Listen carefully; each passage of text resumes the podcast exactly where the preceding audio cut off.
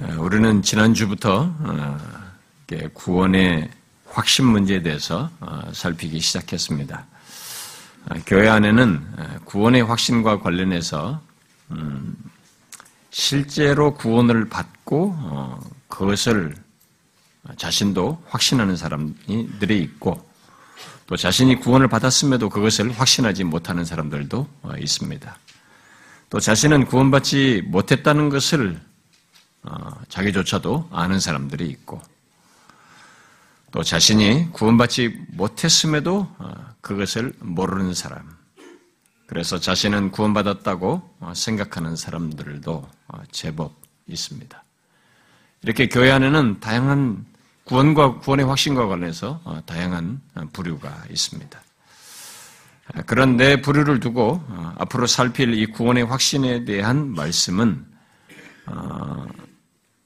자신의 구원에 대해서 확신하는 사람들에게는 도움이 되고 또 점검도 받는 계기가 될 수 있겠습니다.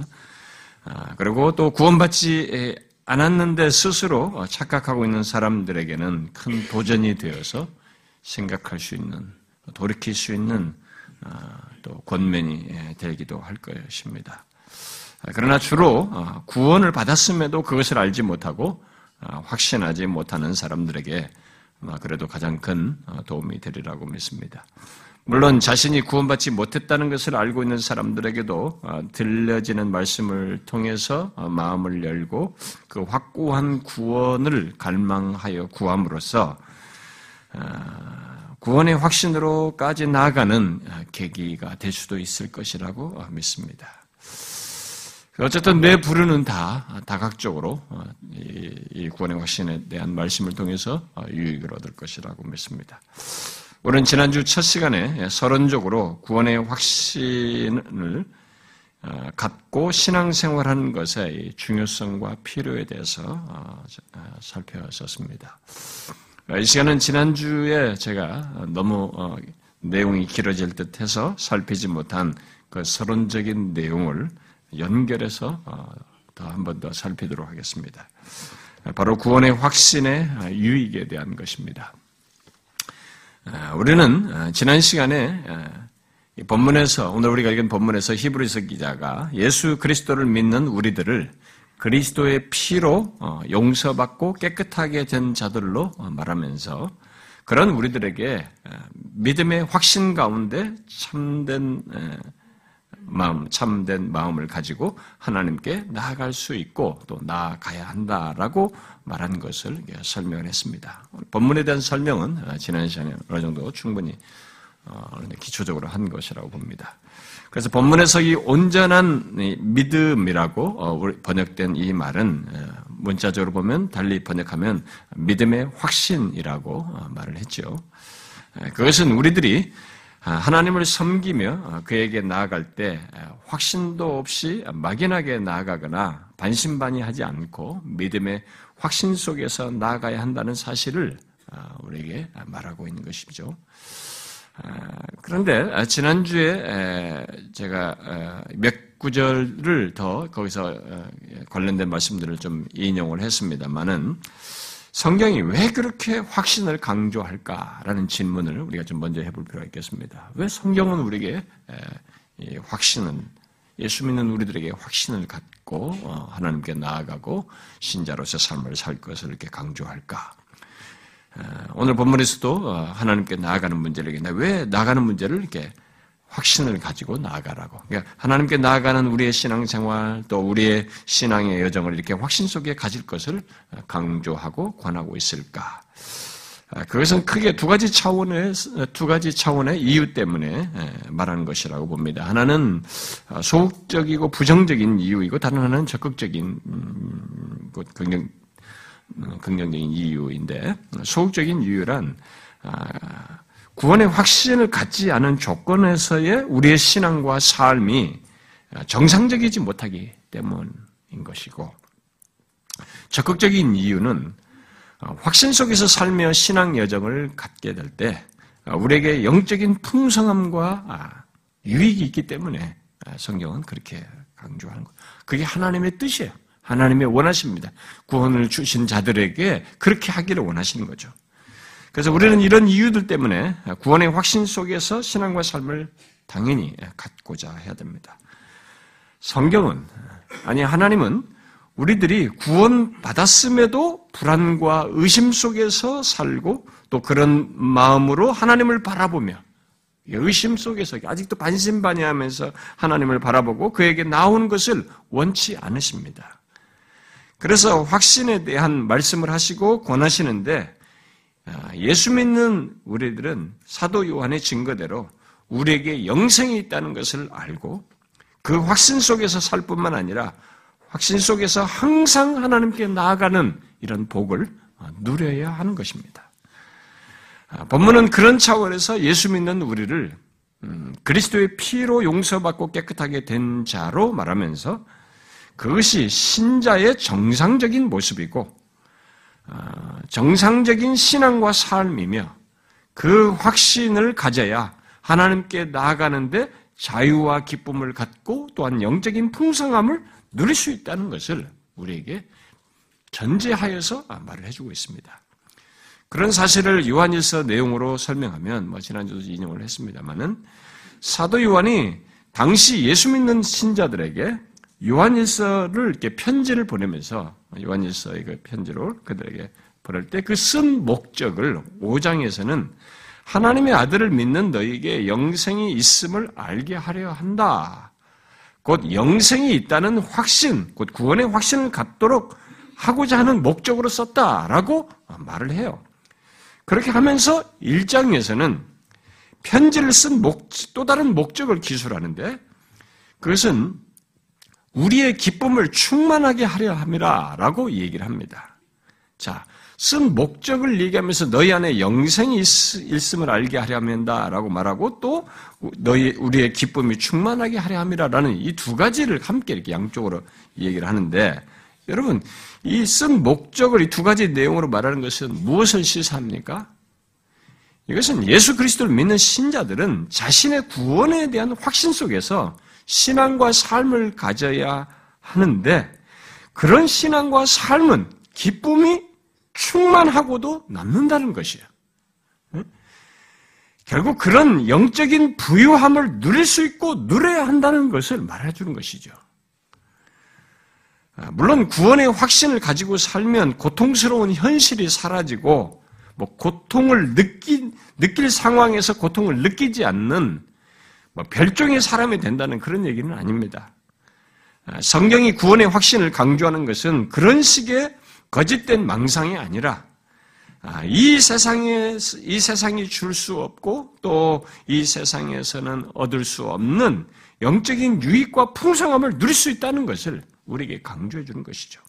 비록 우리의 구원이 완성될 때에 누릴 종말론적인 경험, 곧 최종적인 경험과 그 완전한 경험과는 다르겠지만 확신 속에서의 신앙과 삶은 분명히 그것이 없는 것과는 다른 풍성한 것이 있는 것이죠. 그래서 성경은 그것을 강조하는 것입니다. 여러분도 알다시피 예수 그리스도를 믿어 구원을 받았음에도 자신의 삶과 이 최종 운명에 대해서 확신이 없는 사람들은 유혹과 시련 속에서 쉽게 흔들리고 감정에 따라서 요동을 합니다. 대부분. 많은 경우가 다 그렇죠. 우리들은 지금 인간의 현재 우리가 살아가는 이 세상에 사는 조건 자체가 인간의 죄성 아래서 신음하고 또 우리들의 죄 때문에 내적으로 고통하는 일이 있습니다. 아무리 구원을 받아도 이것은 우리에게 있어요. 그러나 우리는 그런 조건 그 조건 속에서도 그리스도로 말미암아 얻게 된 구원으로 인해서 곧 확신을 가짐으로써 다른 삶을 살 수 있어요. 분명히 다른 삶을 살 수 있습니다. 우리는 죄가 아, 우리의 양심을 찌르는 경험을 하는 가운데서도 하나님께서 예수 그리스도의 피로 우리와 화목하시고 우리의 삶이 하나님께 받아들여질 수 있다는 확신을 가질 때 다른 경험과 삶을 갖게 됩니다. 성경이 확신에 대해서 말하는 것은 바로 그런 신앙과 삶이 구원 얻은 자들의 정상적인 삶으로 말하면서 그런 것을 누리면서 신앙의 예정을 가지라라고 말하는 것입니다. 그래서 월레스라는 사람은 다음 같은 말을 했습니다. 정상적인 기독교 생활은 우리의 양심이 확신을 가지며 하나님이 우리와 화목하시고 우리의 삶이 하나님께 받아들여질 수 있다는 것을 확신할 때만 가능하다. 라고 했어요. 그리고 뒤에 또 이렇게 덧붙입니다. 희망과 공포 사이에서 불확실하여 확신이 없어서 그렇죠. 불확실하여 동료하는 사람들은 그들이 아무리 열심으로 하나님께 순종해 보려고 노력할지라도 결코 진실하고 정직하게 순종할 수가 없다.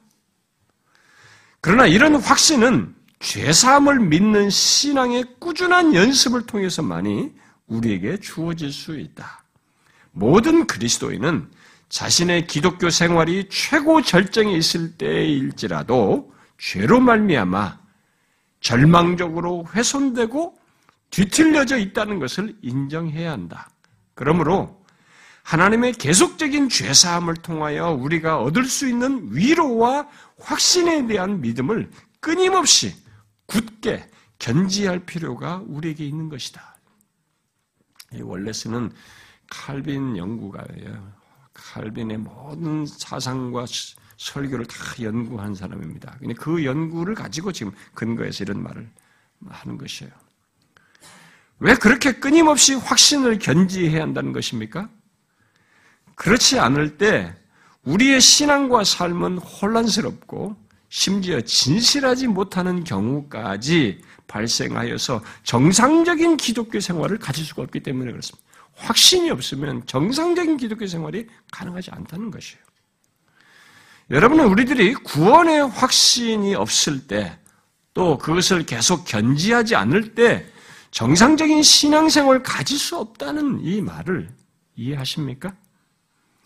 많은 사람들이 구원에 대한 확신 없이 이랬다 저랬다 하는 저랬다 하고 또 수시로 또는 계속적인 의심 속에서 벗어나지 못한 채 자기 내면만 살피면서 힘들게 신앙생활하는 그런 경우들이 종종 교회당 안에 있어요. 여러분도 그런 사람 본 적 있죠? 일시적이든 지속적으로든 확신이 없음으로써 정상적인 신앙생활을 하지 못하고 쉽게 흔들리는 모습을 아, 볼수 있습니다. 그러나 교회 안에는 의외로 자신의 구원에 대한 확신이 없이 그렇게 정상적인 그리스도인의 삶을 갖지 못하고 고통하며 신음하는 사람들이 제법 있어요. 많이 있어요. 그것을 에릭슨이라는 사람이 적절히 지적을 했는데 이렇게 말했습니다. 오늘날 많은 사람들이 구원의 확실성에 대한 의심과 괴로운 싸움을 하고 있으며 이들의 이야기들 사이에는 비슷한 점이 있다.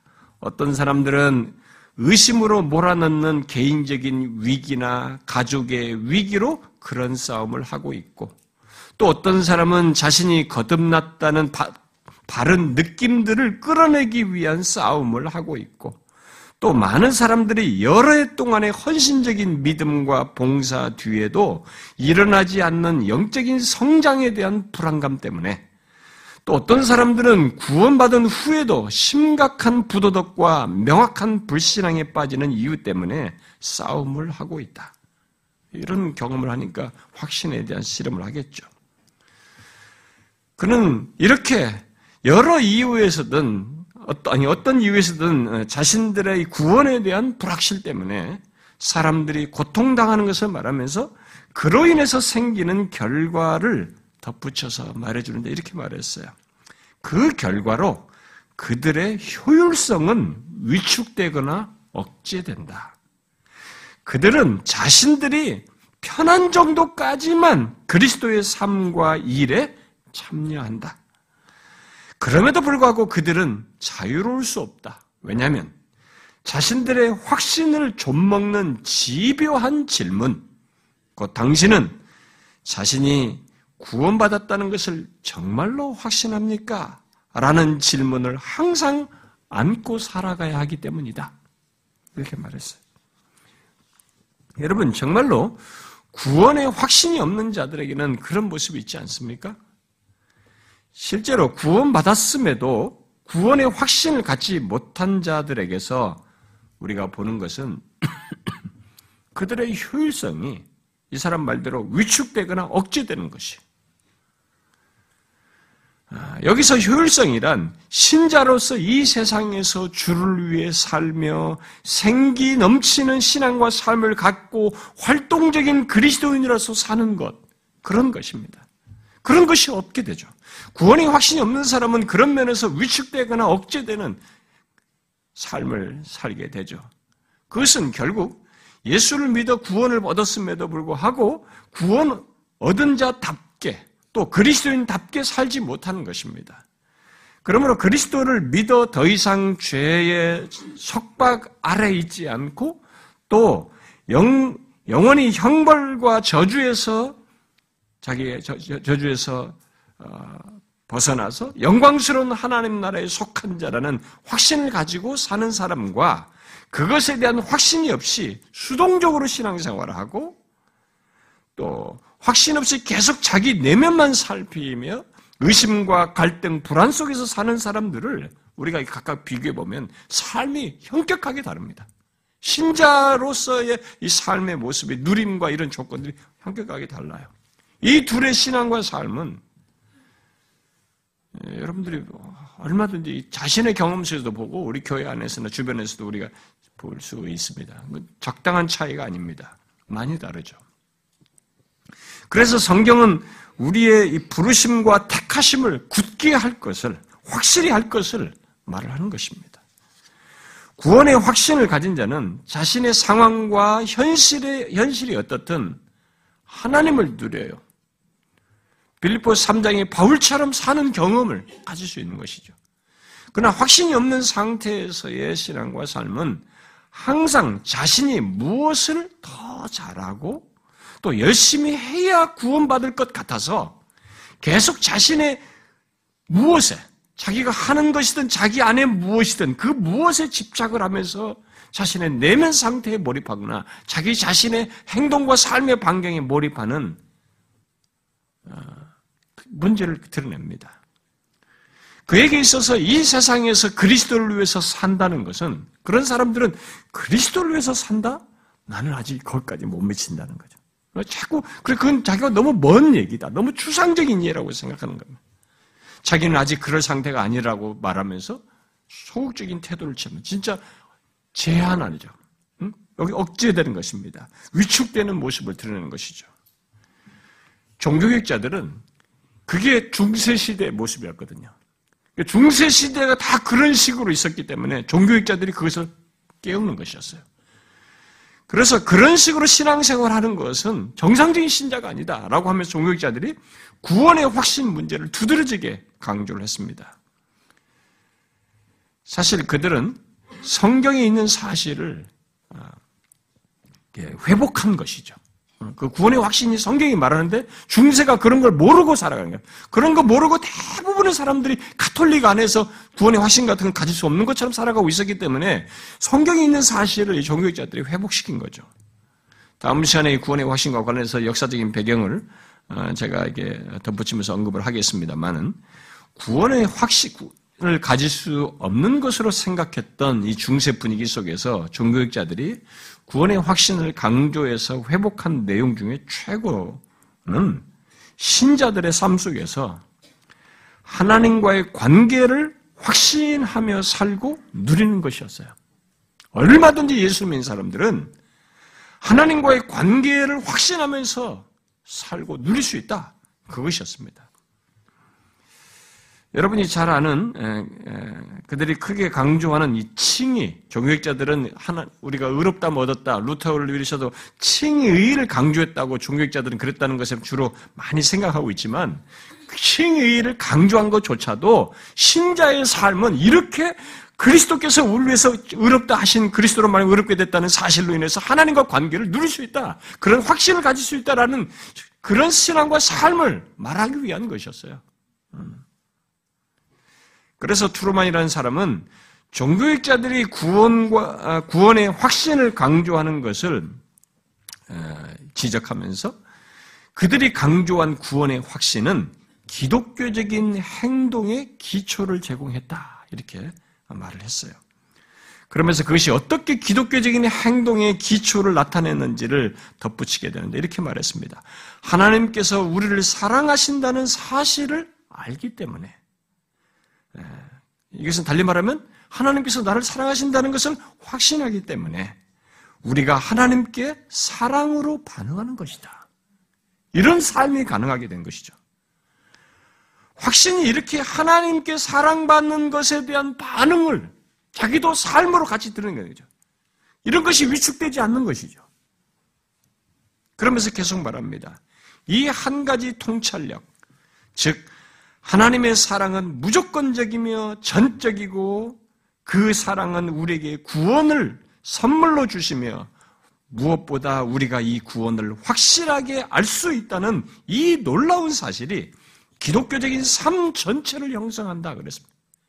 하나님께서 우리를 이렇게 사랑하셨다는 것이 기독교적인 삶의 이런 확신이 기독교적인 삶 전체를 형성하는 삶은 거기서부터 나오는 거라는 거죠. 뭘 해서 확신이 이런 것이 아니라 이렇게 하나님께서 우리를 사랑하셨다는 놀라운 확신, 이 구원의 확신의 근거에서 거기로부터 우리의 신앙된 기독교적인 삶 전체가 있게 된다는 것입니다. 결국 구원의 확신을 가진 사람은 이렇게 자신이 하나님의 사랑을 받았고 받고 있다는 사실 속에서 삶을 살기에 그의 삶은 능동적이 되고 활동적이 되는 것이죠. 그래서 하나님을 사랑하고 그의 말씀을 따르는 능동적으로 따르고자 하는 이런 일이 거예요. 확신이 있어서 그런 거죠. 여러분 왜 확신이 기독교의 삶 전체를 형성한다는지 이해하시겠습니까? 우리가 모, 우리 모두가 경험하다시피 우리들이 하나님의 사랑을 받아 구원을 받았고 또 사랑받고 있다는 확신을 가질 때 또 내 안에 영생이 있음을 알게 될 때 우리의 신앙과 삶은 생기를 갖게 되고 활력을 갖게 되고 능동성을 띠게 되는 것입니다. 그러므로 구원의 확신을 갖는 것은 굉장히 중요해요. 신자들에게. 그리고 예수 믿는 모든 신자에게 필요한 것입니다.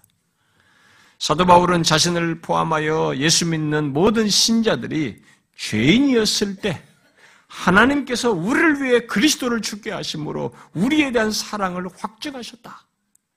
이렇게 말했죠. 로마서 5장에서. 그리고 주를 위해 현재적으로 열심을 다해 사는 자신과 다른 사람, 다른 신자들의 삶을 고린도후서 5장에서는 우리가 미쳤어도 하나님을 위한 것이요. 정신이 온전하여도 너희를 위한 것이니라고 한 뒤에 왜 현재적으로 그렇게 적극적이고 능동적인 이 삶을 사는지를 그 이유를 곧바로 덧붙입니다. 뭐라고 덧붙여요? 그리스도의 사랑이 우리를 강권하시기 때문이다. 우리가 죄인이었을 때도 우리가 구원을 받는 데서도 하나님께서 우리를 사랑하셔서 우리를 구원하셨지만 우리는 그렇게 사랑을 받은 사람이지만 현재도 내가 왜 이렇게 살아가느냐면 그리스도의 사랑이 강권하기 때문이다. 여기서 강권한다의 시제가 동사 시제가 현재 시제예요. 그리스도의 사랑이 지금 자신들을 강권하고 있다는 것입니다. 바울과 다른 그리스도인들은 그렇게 확신하고 있었어요. 여러분 확신 속에서 살, 황신 속에서 삶을 잘 보십시오. 그렇게 삶을 지치지 않게 하고 많은 고난과 어려움 속에서도 힘을 얻게 하고 계속 주를 위해 일하게 하는데 그 기저가 뭐가 있어요? 바로 있는 것입니다. 그뿐이 아닙니다. 우리들이 그런 확신을 갖게 되면 많은 유혹과 나를 흔드는 상황에서 우리들은 훨씬 단호하게 판단을 할 수 있고 결단하여서 나아갈 수 있는 유익이 있어요. 그러니까 구원의 확신을 갖게 되면 어떤 상황에서 예, 세상적이고 죄악된 것, 또 썩어질 것을 이게 구하는 대신에 하나님이 원하시는 것, 또 영원한 것을 추구하고 판단하고 결정하는데 훨씬 단호할 수 있습니다. 아, 내 자신이 확실히 하나님의 자녀이고 하나님의 사랑을 받고 있는데 더욱이 영원한 생명으로 나아가는데 죄의 유혹이 있는 어떤 것을 두고 아, 이걸 할까? 아, 이것이 좋아. 이렇게 쉽게 갈 수 있겠냐 이거예요. 훨씬 거기서 최소한 판단이 없는 갈등이 없는 사람과는 달라. 최소한 이 사람은 갈등하죠. 이런 확신인 사람은 갈등을 해. 아니 이건 아닌데 해서는 안 된다라는 갈등을 하고 그 판단을 하긴 해. 아니라는 판단을 분명히 하는 것입니다. 결단할 수 있죠. 구원의 확신을 갖게 되면 오랜 죄의 습관을 끊는 데서도 훨씬 단호할 수도 있고 자기와 자기 집의 지난날의 잘못된 관습을 버리는 것에서도 훨씬 단호할 수 있습니다. 교회당을 왔다 갔다 하지만 자신이 구원이 뭔지도 모르고 이 구원이 복된 것도 모르고 구원을 대한 확신도 없으니까 아직도 옛 습관에서 끊지를 못하는 거예요. 판단이 안 서는 거죠. 옛 버릇, 죄 버릇에 계속 씻겨가는 거죠. 자기 가정에 관습이 있단 말이에요. 죄악된 관습이. 근데 구원의 확신인 사람은 자기 집에 우상을 섬기던 이거 관습이나 뭐 습관 이거 깨버린다고요. 버린단 말입니다. 특히 우리 일상 속에서 어떤 유혹이 있을 자리나 모임에 참여하는 상황에서도 아, 거기서의 어떤 게 죄악이나 행동들을 하는 것에서 내가 하나님께 속했고 하나님의 자녀라는 것을 그리고 영원한 생명으로 나간다는 확신을 가진 사람은 훨씬 거기서 그 유혹을 다루는 데 있어서 단호하죠. 판단이 선명하게 서는 것입니다. 이런 맥락에서 구원의 확신은 로마 카톨릭 교회가 아, 그리고 또 아르미니스주의라고 하는 이 사람들이 오늘 개신교 안에 있는 예, 그런 사람들이 우려와는 달리 거룩을 촉진합니다. 나중에 제가 이 부분은 덧붙이겠습니다만 이 그룹들은 구원의 확신을 말하면 거룩을 안 한다는 거예요. 게을러진다는 거예요. 천만의 말씀이에요. 거꾸로예요. 구원의 확신이 있기 때문에 이 죄의 유혹이 내가 영원에 속했고 하나님의 자녀인데 내가 이 길을 가게 되겠냔 말. 이렇게 해서는 되겠는가라는 판단을 하게 되는 것이죠. 정반대예요. 여러분들은 이 부분에 이런 부분에 대해서 이런 유익에 대해서 어떻게 이해하십니까? 여러분도 자신이 하나님의 자녀인 것을 확신할 때 훨씬 죄의 유혹에 대해서 단호하지 않습니까? 몇 년 전, 백 몇십 년 전에 라일 감독이라는 사람이 어, 앵그리칸 처치의 목사였지만 예, 청교도적인 그것을 어, 강조하고 어, 가르쳤던 라일 감독이라는 사람이 오늘날 사람들과 별로 다를 바 없는 모습을 아니 이미 그 당대에서 보면서 지적을 했어요. 이렇게 말했어요. 나는 오늘날 그렇게 많은 사람들이 삶에 있어서 변덕스럽고 패배적이고 불만족하며 반신반의하는지에 대해 결정적인 이유를 말하고 싶습니다. 그것은 그들이 믿지 못하기 때문입니다. 그들은 하나님께 속한 사람으로서 세상과 단절된 관계임을 확신하지 못하고 있는 것입니다. 그들은 새로운 삶에 대한 확고부동한 신뢰가 없기 때문에 옛사람의 삶의 방식을 멀리 던져버리지 못하는 것입니다. 한마디로 말하면 확신 없이 두 세계의 양다를 걸치고 있는 것입니다. 그들이 여호와 그는 하나님이시로다라고 확신할 때에만 그들의 모든 삶이 명쾌한 것이 될 것입니다. 여러분 이렇게 확신이 있고 없고의 차이는 우리의 신앙과 삶에서 크게 다른 것이죠. 확신의 유익은 이것만이 아닙니다. 우리들이 구원의 확신을 갖게 되면 불확실성과 위기감을 느끼게 하는 현실과 상황에서 또 다양한 고난의 현실 속에서 쉽게 무너지지 않고 또 그 가운데서도 위로와 힘을 얻어요. 확신을 갖게 됩니다. 빌리포스 1장을 보면 당시 감옥에 갇혀 있던 바울이 자신의 구원을 확신하여서 이렇게 말하는 것을 볼 수 있어요. 예수 그리스도의 성령의 도우심으로 나를 구원에 이르게 할 줄 안다. 자기는 그렇게 말했어요. 예수 그리스도의 성령의 도우심으로 나를 구원에 이르게 할 줄을 안다. 최종적인 구원에 이르게 할 것, 얘기하는 거죠. 아, 그러면서 그는 언제 죽을지 모르는 그 불확실성과 아, 위기 속에 있었지만 그런 확신을 가지고 있었기 때문에 무너지지 않고 오히려 적극적으로 이렇게 말하죠. 지금도 전과 같이 온전히 담대하여 살든지 죽든지 내 몸에서 그리스도가 존귀하게 되게 하게 하려 하나니 이는 내가 사는 것이 그리스도니 죽는 것도 아, 내게 사는 것이 그리스도니 죽는 것도 유익함이라 이렇게 말했어요. 그런 불확실한 현실 속에 있었어요. 그 감옥에 그런 내일 죽을지 모를 상황이 있었지만 구원의 확신을 가지고 있어서 죽는 것도 유익이다 이렇게 말했습니다. 또 구원의 확신을 가지고 있었기에 그는 상실감에 빠져 있거나 슬퍼하거나 자신의 처지에 대해서 원망하지 않고 오히려 그런 조건에서 그리스도의 죽으심을 본받아 죽은 자 가운데서 부활에 이르기를 열망했습니다. 심지어 그는 구원의 확신을 가지고 있었기에 그 감옥 속에서 기쁨을 가졌어요. 그러면서 밖에 있는 사람들에게 주 안에서 항상 기뻐하라 이렇게 말했습니다. 현실적으로 생각하면 우리의 경험 세계 속에서 흔한 경험 세계에서 보면은 어떻게 그것이 가능하냐? 이게 쇼냐 말이지. 이게 조작이냐 말이지.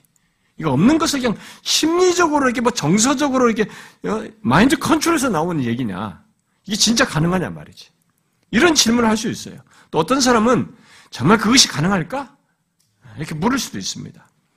그러나 바울은 언제 죽을지 모를 상황이 있었지만 진실로 자신의 구원에 대해서 확신하고 있었기 때문에 상황을 탓하거나 누구를 원망하지 않고 오히려 그 현재의 조건에 충실하면서 그 조건 속에서 그리스도를 본받고 담다가 부활에 이를 것이라는 믿음으로 살았어요. 그 확신이 그런 신앙과 삶을 그 조건에서도 갖도록 했던 것입니다. 그런 예수 믿는 우리, 그래서 예수 믿는 우리 모두에게, 자기를 포함해서 모든 신자들에게 시민권이 하늘에 있다라는 말을 그 빌립보에서 덧붙이죠. 그러면서 거기로부터 구원하는 자, 곧 주 예수 그리스도를 기다린다고 하면서 장차 영광의 몸으로 바뀔 것을 바라봐요. 내가 지금 이렇게 쇠한 몸으로 가지만은 장차 내 몸이 영광스러운 몸으로 바뀔 것이다. 그 빌보에서 말씀을 인용하면 이렇게 말했죠. 우리의 시민권은 하늘에 있는지라 거기로부터 구원하는 자 곧 주 예수 그리스도를 기다리노니 그는 우리의 낮은 몸을 자기 영광의 몸의 형체와 같이 편하게 하시리라. 촉촉한 그 침울한 음산한 그런 감옥에서 그는 우울해하지 않았어요. 얼마든지 우울해할 수 있어요. 왜냐면 이게 하루 이틀이면 괜찮은데 계속 그러고 있었기 때문에 언제 그러다 언제 끝날지 모르는 앞이 안 보이는 상황에서 그 촉촉한 감옥에서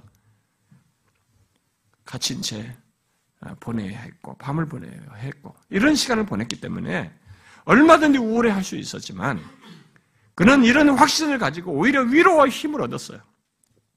기쁨을 가졌던 것입니다. 이런 확신의 유익에 대해서 라일 감독이 이렇게 말했습니다. 확신은 하나님의 자녀로 하여금 무거운 속박을 벗게 해주며 힘있게 위로를 줍니다.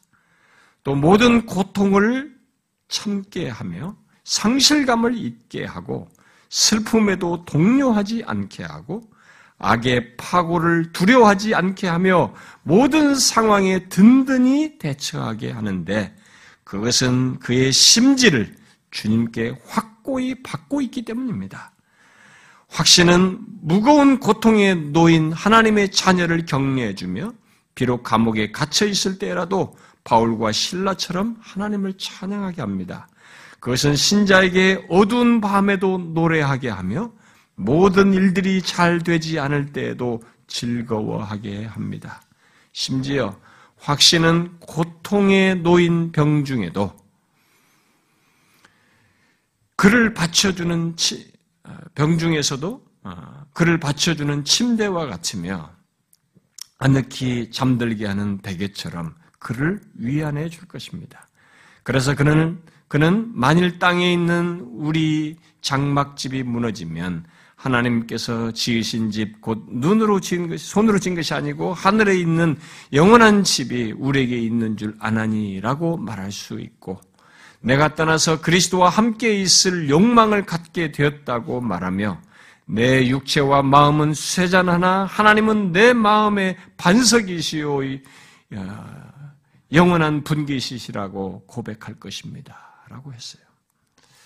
그러고 나서 그는 확실히 이, 이 우리 구원받은 자들에게 있는 이 확신이 주는 가장 위대한 위안인 어, 덧붙이게 되는데 이렇게 말합니다. 확신이 가장 위대한 위안을 주는 시간은 죽음의 정점에 서 있을 때입니다. 우리가 가장 우리가 가진 확신에 대해서는 막 죽음의 죽음으로 들어가는 순간을 직면해 보지 않았다면 그것이 그렇게 고귀한 것인 줄을 그 누구도 깨닫지 못할 것입니다. 그러니까 이 확신이 주는 최고의 위안은 죽음에 들어갔을 때야 최고로 그걸 어, 느끼게 된다는 것입니다. 그 두려움의 시간에도 확고한 소망의 그 든든한 특권과 가치를 증명하지 못하는 숱한 신자들이 우리 주변에 많이 있습니다. 일반적으로 소망과 믿음은 해를 보는 날들과 몸이 건강할 때에는 그런 대로 잘 가지고 있습니다만 죽음이 우리 앞으로 다가왔을 때에는 그것들만으로는 감당하지 못합니다. 죽음의 강은 냉정히 흐르며 우리는 다만 홀로 그 강을 건너야만 합니다. 이 땅에 그 어떤 친구도 도와줄 수 없습니다. 두려움의 왕이요 최후의 적이 우리 앞에 강하게 설 것입니다. 그러므로 우리 영혼이 떠날 때 확신이야말로 우리의 가장 신실한 친구가 되어줄 것입니다. 이렇게 확신은 우리의 신앙과 삶에서 심지어 그 가장 우리가 힘든 순간을 맞게 되는 그 임종의 순간까지 유익을 주는 것이어서 우리들 모두가 반드시 가, 져야 하는 것이에요. 구하여 가져야 하는 것입니다. 이런 유익들을 모르거나 누리지 못하면서 신앙생활 한다는 것은 구원받은 신자에게 어울리지 않는 것이에요. 정말로 비정상적인 것입니다. 그런 조건은 오히려 영적 침체에 쉽게 빠지게 할 것이고, 감정의 동료에 따라서 신앙과 삶이 요동할 것이기에 무관심해 하거나 방치해서는 안 되는 문제인 것입니다. 그런데 교회 안에 있으면서도 자기가 교회를 오래 다니면서도 확신이 없는데도 그냥 수동적으로 다녀요. 마치 어쩔 수 없이 다니는 것처럼 이것에 대한 확신을 갖고 오자는 열망과 추구도 없이 그 상태에서 그냥 왔다 갔다 하는 사람들이 제법 있어요. 아닙니다. 그런 조건에서는 그런 신앙생활 하는 것도 어, 신앙생활 신앙생활 하는 것 생활이라는 것도 자기가 생각하는 수준, 자기 편리 정도에서 하는 것이 될 것이기 때문에 위험해요. 확신이 없는 조건에서의 신앙생활은 자기가 규정합니다. 가고 싶으면 가고, 이 정도 열심히 하면 되겠고, 그리고 내가 여기는 주님을 위해서 사는 거 이런 건 아직 멀고, 멀고, 그 자기 범주 안에서 이렇게 신앙생활 하게 돼요. 자기 편리 정도 안에서 신앙생활하는 그래서 이 성경과 너무 동떨어진 신앙생활을 하게 되는 것이죠. 게다가 에릭슨 말대로 끊임없이 제기되는 질문, 당신이 정말로 구원받았는가라는 이 받은 것을 확신하는가라는 이 질문에 시달릴 것이기 때문에 언제든지 그의 영혼은 노락질 당할 수 있는 대상이 되는 것입니다. 이단들이 교회 안에 있는 사람들을 노락질하기 위해서 묻는 질문이 뭡니까? 당신이 정말로 구원받았는가? 당신이 구원받은 걸 확신하는가? 라는 이 질문이에요. 특히 구원파 이단들이 이 질문으로 사람들을 미혹합니다. 그러므로 우리들은 본문 말씀대로 항상 믿음의 확신 속에서 하나님께 나아가야 하는 것입니다. 오늘날 교회 안에는 구원의 확신을 가지고 신앙생활 하는 것의 필요와 유익을 모른 채 교회 다니는 사람들이 제법 많아요. 우리 중에도 그런 사람이 있는 줄 압니다. 우리는 모두 바울이 고린도후서 13장에서 말한 말, 그 말을 귀 기울여야 들어야 됩니다. 너희가 믿음에 있는가 너희 자신을 시험하고 너희 자신을 확증하라. 예수 그리스도께서 너희 안에 계신 줄을 너희가 알지 못하느냐? 그렇지 않으면 너희는 버리운 자니라. 무슨 말입니까? 우리들이 예수 그리스도를 믿어 그리스도께서 우리 안에 계신 것을 알고 신앙생활 해야만 한다는 것입니다. 그런 확신도 없이 막연하게 신앙생활하고 자기 주도적으로 신앙생활하는 것은 결, 결국 우리에게 위험이 굉장한 위험한 상태를 자기를 방치하는 것이 된다는 것이죠. 성경은 그 어디에서도 우리의 구원을 모호하게 생각 말하지 않습니다. 주관적으로 생각해서 갖고 살라고 하지도 않습니다. 우리의 영원한 운명과 연결되어 있기 때문에 이게 이것만큼 확실히 할 것이 없거든요. 그래서 구원에 자기가 구원을 받았는지 문제, 그래서 구원의 확신을 갖는 문제, 이 구원의 문제에 있어서만큼은 어설퍼서는 안 된다는 거예요. 아주 확실해야 된다. 영원한 운명이 달려있기 때문에 확실해야 된다는 거죠. 지금까지 말한 수많은 유익들이 또한 더불어 있기 때문에 우리들은 구원의 확신을 가지고 신앙생활을 한다는 것이 성경이 강조하는 바예요. 그것을 임종 때까지 삶 속에서 경험하고 그것을 증거해 준 사람이 누구냐면 바울이에요. 이것이 얼마나 중요하고 유익이 얼마나 큰지를 체험하면서 삶 속에서 경험하면서 증거해 준 사람이 바울입니다. 바울은 자신이 죽는 것을 감지하고 마지막으로 디모데에게 편지를 보낸 거. 그의 서신의 제일 마지막 서신이 디모데 후서예요. 제가 그래서 제 사역의 제일 마지막에 제가 디모데 후서를 저도 강의하고 싶습니다. 그 의미가 있어요. 바울의 이 디모데 후서의 내용은 절절해요. 내용상 표현 자체가 상당히 절절합니다. 자신의 전 인생을 총망라하고 있고 뭔가 그것을 다 담고 지금 전달하고 있다는 것을 느낄 수가 있습니다. 그 마지막으로 쓴 서신에서 그가 이렇게 말하죠. 전제와 같이 내가 벌써 부어지고 나의 떠날 시각이 가까웠다 자기가 이제 죽음에 임박했다. 떠날 시간이 가까웠다. 이렇게 한 뒤에 그는 지금까지 그런 시, 여기 가까웠는데 지금까지 선한 싸움을 싸우고 어, 달려갈 길을 마치고 어, 믿음을 지켰다. 아, 이렇게 덧붙이면서 이제 자기 앞에 의의 멸류관이 예비되었다라는 확신에 찬 말을 덧붙입니다. 자신이 지금 이제 죽는다라는 걸 알고 있는데 자기 앞에 의의 멸류관이 예비되었다. 확신했어요. 그리고 그 확신 속에서 그는 얼마 뒤에 죽었습니다. 목이 잘려 죽었죠. 이렇게 성경은 구원의 확신이 주는 유익이 우리의 신앙과 삶, 심지어 임종에까지 연결되어 있음을 말하면서 그런 유익을 누리는 것은 그리스도인의 정상적인 모습이다라고 증거해 주고 있는 것입니다. 그러므로 우리는 구원의 확신을 가지고 신앙과 삶을 우리의 인생을 살고자 해야 됩니다. 예수를 믿는 자는.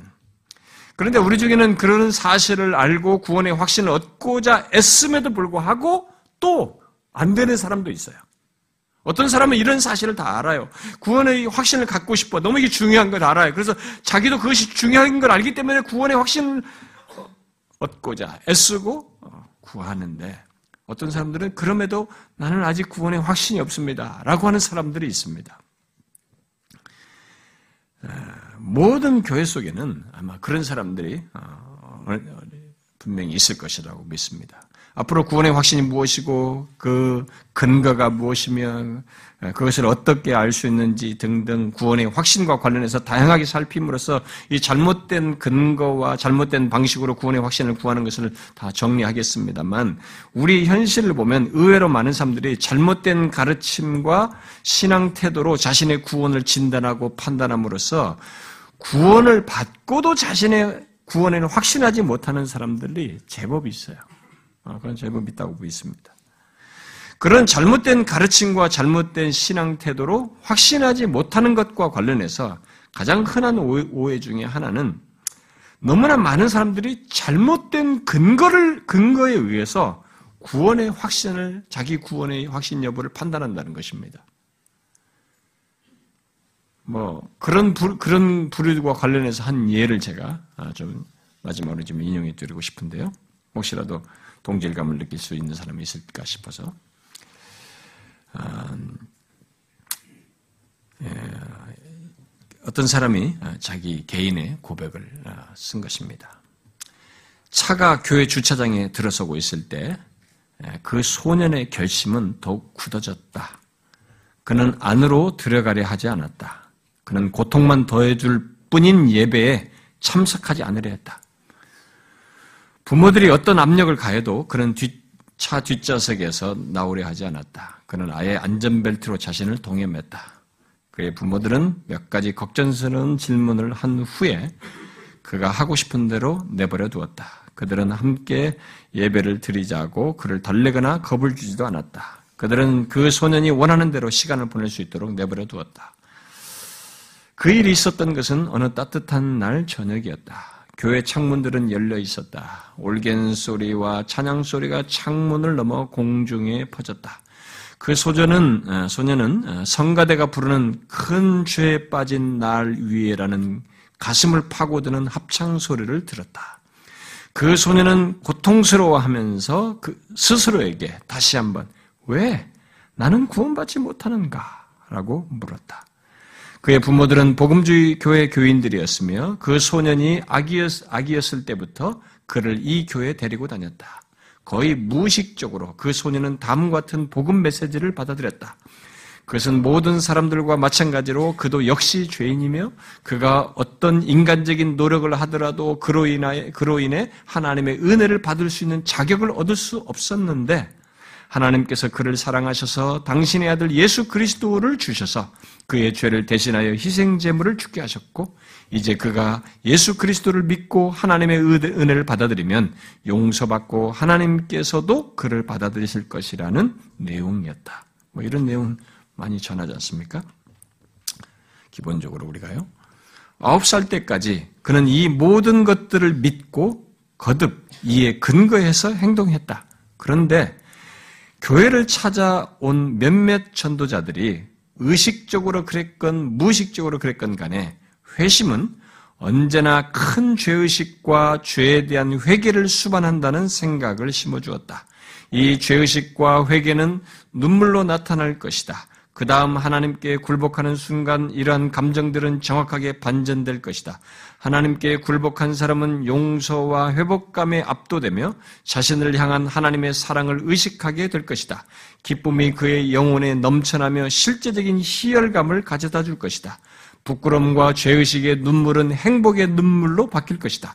그 소녀는 이것이 언제나 일어나는 모습으로 이해하였다. 그러나 그 소녀는 그런 경험을 한 적이 없었다. 그 소년에게 있어 하나님과의 관계보다 더 중요한 것은 없었다. 그는 자신이 구원받았다는 확신을 필사적으로 원했다. 그러나 그는 하나님께서 그를 받아들이지 않으셨음이 분명하다는 결론에 이르렀다. 왜냐는, 왜냐하면 그는 앞에서 말한 것과 같은 중생을 경험하지 못했기 때문이었다. 그래서 그는 무엇이든지 옳은 일만 행했다. 또 규정된 모든 조직들을 취했다. 그러나 아무 일도 일어나는 것 같지 않았다. 아마도 그가 다른 어떤 곳에서 잘못을 범한 것이 아닐까? 그는, 그는 그러한 있을 법한 잘못들을 바로잡기 위해 거듭 노력했다. 그러나 여전히 아무 일도 일어나지 않았다. 이제 큰 죄에 빠진 날 위에라는 찬양이 그의 마음을 파고들었다. 그 찬양의 가사는 고통스럽고 잔인하며 조소 섞인 것이었다. 그 소녀는 자기를 맞이하기 위해 활짝 열린 지옥의 문을 상상했다. 하나님, 왜 저는 구원받을 수 없나요? 그는 울먹였다. 며칠 후 그 소녀는 용기를 내어 한 나이 든 그리스도인에게 감정적 회심을 경험한 적이 있냐고 물어보았다. 놀랍게도 그 사람은 없다고 대답했다. 그런 다음 그 소녀는 그가 존경하는 다른 그리스도인들에게도 똑같이 물어보았다. 그러자 그들 중 어떤 사람은 회심할 때 이러한 강한 감정들을 느꼈다고 말했으나 또 어떤 사람들은 그런 경험을 하지 못했다고 대답했다. 점차적으로 그 소녀는 중생과 그에 따르는 심리적 부수물들은 두 개의 서로 다른 것이라는 사실을 알게 되었다. 그 소년이 그리스도인이 된 것은 꽤 오래전이었다. 그러나 그때야 그는 자신이 그리스도인이라는 확신을 발견했다. 그는 기회가 주어진다면 다른 사람들에게 자신이 발견한 사실을 말해줌으로써 그들로 하여금 자신과 같은 싸움을 할 필요가 없도록 해 주어야겠다고 결심했다. 놀랍게도 하나님께서는 그에게 기회를 주셨고 그 소년은 자라서 목사가 되고 후에 신학 교수가 되었다. 그리고 신학교 학장까지 되었다. 그가 바로 미국의 한 신학교 어, 어, 교수 이것도 학장까지 되었던 어, 텍사스의 어떤 심리교 신학교 학장이 된 밀라드 에릭슨이라는 사람입니다. 아, 비록 계획주의자들과 모든 내용에서 일치하지는 않지만 아, 그런 복음주의 진영에서 아, 사람들에게 많이 인정을 받는 조직신학자로 있습니다. 이 사람의 이런 표현 속에서 이게 좀 배경 설명이 안 되면 어, 그동안에 이런 것에 대해서 우리에게서 배웠던 이런 것과 좀 혼란을 겪을 수도 있는 사람이 있을지 모르지만 지금 제가 오늘 이 인용하면서 강조하자고 하는 것은 이 사람이 감정적인 회심으로 말하는 그런 것을 근거로 해서 구원의 확신을 찾고자 했다는 것입니다. 이 사람은 자기가 이전에 어떤 중생에 해당하는 하나님의 생명의 역사가 자신에게 있어서 어떤 일이 있었다고 하는 그런 하나님의 구원은 먼저 있었다, 있었던 것으로 자기는 이제 회고에서 파악하게 된 것으로 보여집니다. 단지 감정적인 그런 것이 있어야 구원을 받은 것이라고 생각했던 자신이 생각이 틀렸다고 지금 말을 해주는 것이. 그러니까 잘못된 근거에 의해서 구원의 확신을 가지고 있었다는 것을 얘기하는 것입니다. 자, 이렇게 교회 안에는 이 사람처럼 어, 예, 확신 문제로 어, 씨름하는 사람들이 어, 제법 있습니다. 그런데 이 사람이 과거에 그랬던 것처럼 잘못된 근거와 잘못된 방식을 따라서 확신을 구하는 사람들이 많이 있습니다. 분명 예수 믿는 자들은 모두 구원의 확신을 가질 수 있고 가져야 하지만 그렇다고 남들이 남들의 경험담이나 근거 없는 권면을 따라서 구원의 확신을 가지려고 해서는 안 되는 것입니다. 우리의 구원의 확신은 정확한 근거가 있어요. 그리고 하나님이 갖게 하시는 방식이 있습니다. 그것을 따라야 하는 것입니다. 우리는 그 가운데서 확신으로 인한 풍성함과 유익을 누려야 하고 또 그 가운데서 실제 최종 구원으로까지 나아가는 경험을 해야 합니다. 그러므로 여러분, 우리들이 그동안 2, 3년 동안의 구원에 대한 설명을 많이 장황하게 했습니다. 구원이 얼마나 복된지 성경이 말한 구원에 대한 많은 내용을 얘기했습니다. 그렇게 성경이 말한 구원이 무엇인지에 대해서 아는 것, 그것이 굉장히 중요하지만, 그것 못지않게 그 구원을, 그 성경이 말한 구원을 바르게 추구하고 바르게 누리며 사는 것 또한 중요해요. 그런 것을 알고도 잘못된 방식으로 추구하고 잘못되게 누리는 것이 현실 속에 있기 때문에 이 사람의 경험 속에도 그렇고 그 이와 비슷한 것들이 우리들이 많이 있기 때문에 그것을 바르게 알고 바르게 누리는 것이 그 못지않게 중요합니다. 그래서 저는 여러분들이 그동안에 우리 교회에서는 그런 것들을 많이 가르쳐 줬고 아, 거듭남, 아, 회심, 이런 문제를 교리적으로도 잘 계속 가르쳐 왔고 그 구원에 대해서도 많은 설명을 했어요. 성경이. 그리고 그때도 빗나간 것과 잘못된 것 이런 것들 다양한 잘못된 구원 추구들과 구원관들도 얘기를 했습니다. 이제 그런 이해를 가지고 실천적으로 구원을 확신하는 사람은 자신이 확실한 근거에 성경이 말한 근거에 의해서 구원을 확신하는지도 봐야 될 것이고 구원을 받았음에도 불구하고 아직도 확실하지 못하는 사람은 내가 무엇 때문에 그러고 있는지 이번 계기를 통해서 살펴서 성경이 말한 그 부유한 구원을 바르게 추구하고 또 바르게 확신, 확신해서 바르게 누리는 그리고 그렇게 삶을 살다가 임종의 순간까지도 이 구원의 확신이 가장 유익을 주는 가장 우리에게 무게감 있게 유익을 주는 그 임종의 순간까지 이 구원의 확신으로 인한 복을 여기 모인 여러분 모두가 누릴 수 있기를 바랍니다. 하나님께서 우리 중에 이 말씀을 통해서 구원 얻지 못한 자는 구원을 얻고 확신하지 못한 자는 확신을 얻는 어떤 식으로든 하나님께서 그런 은혜를 모두가 주셔서 구원하는 것이 이 땅에서 얼마나 가치 있고 얼마나 복된지 여러분과 제가 아는 것, 우리가 주변에서 들은 것 이상으로 중대하다는 것을 알고 결국 그 복된 확신을 가지고 인생을 살며 삶의 풍성함을 누릴 수 있기를 바랍니다. 기도하겠습니다.